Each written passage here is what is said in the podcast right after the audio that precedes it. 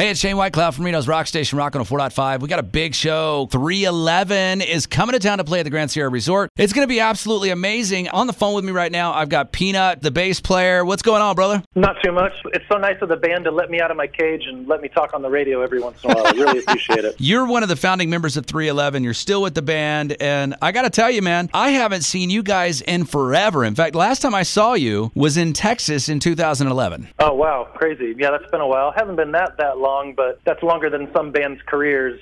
So, yeah, it's been a while. That's true. So, what has 311 been up to recently then? We had last summer, which was super long of a tour. We tour every summer, whether we like it or not. The only summer we took off was in 99, and we still regret it. Seriously, we still talk about it to this day.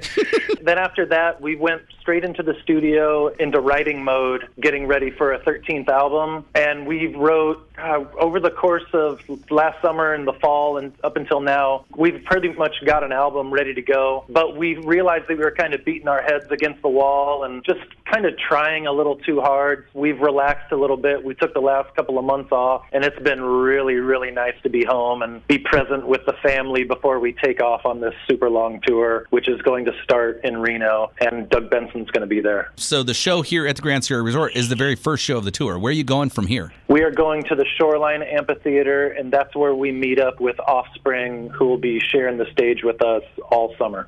Now, speaking of Offspring, you guys are doing a cover of one of Offspring's songs. Is that correct? Yes, we recorded Self Esteem a few months ago, and they did Down a couple of weeks before we did our cover. And it's just been fun, like workshopping the idea, talking about how old punk rock bands used to cover each other's songs and then release like uh, seven inch singles with, you know, one band on one side playing the other band on the other side's song, and then vice versa for the B side. It's so cool. It's such a cool concept. So we kind of ran with it, and uh, it's going to radio tomorrow. I can't wait for people to hear it. You guys are literally sharing the stage with Offspring, uh, starting in Shoreline, and they're covering your song Down, which I remember from whenever I was in the military. I love that song. Uh, and then you're covering an Offspring song, Self Esteem, and you're both going to be sharing the stage. Now, anybody that's going to be at that show, is there a possibility of having members from each of the bands involved in those songs while you're covering them? We've got to find a way. It's such a good opportunity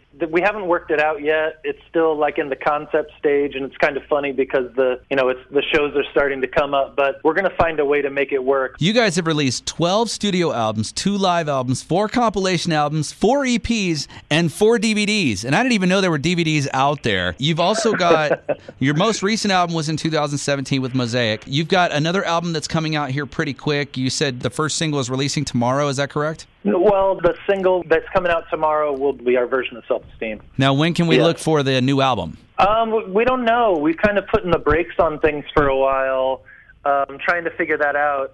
Uh, we've also got the band's 30th anniversary coming up, so that's something to weigh out as well.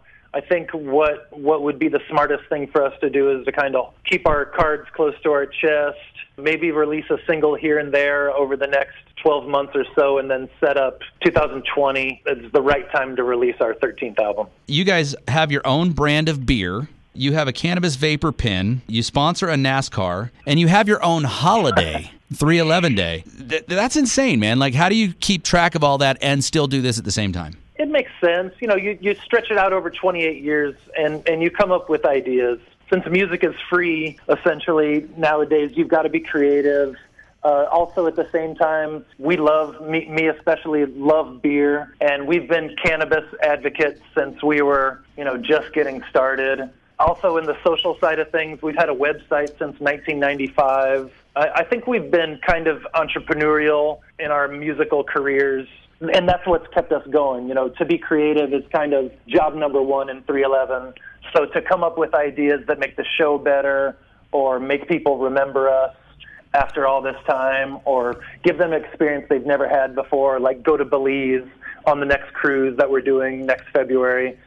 It's all just part of having fun with all these opportunities that we have. Now, I understand that Nick actually used to own an island. Are there any other crazy things that you guys uh, can share that most people wouldn't know about you?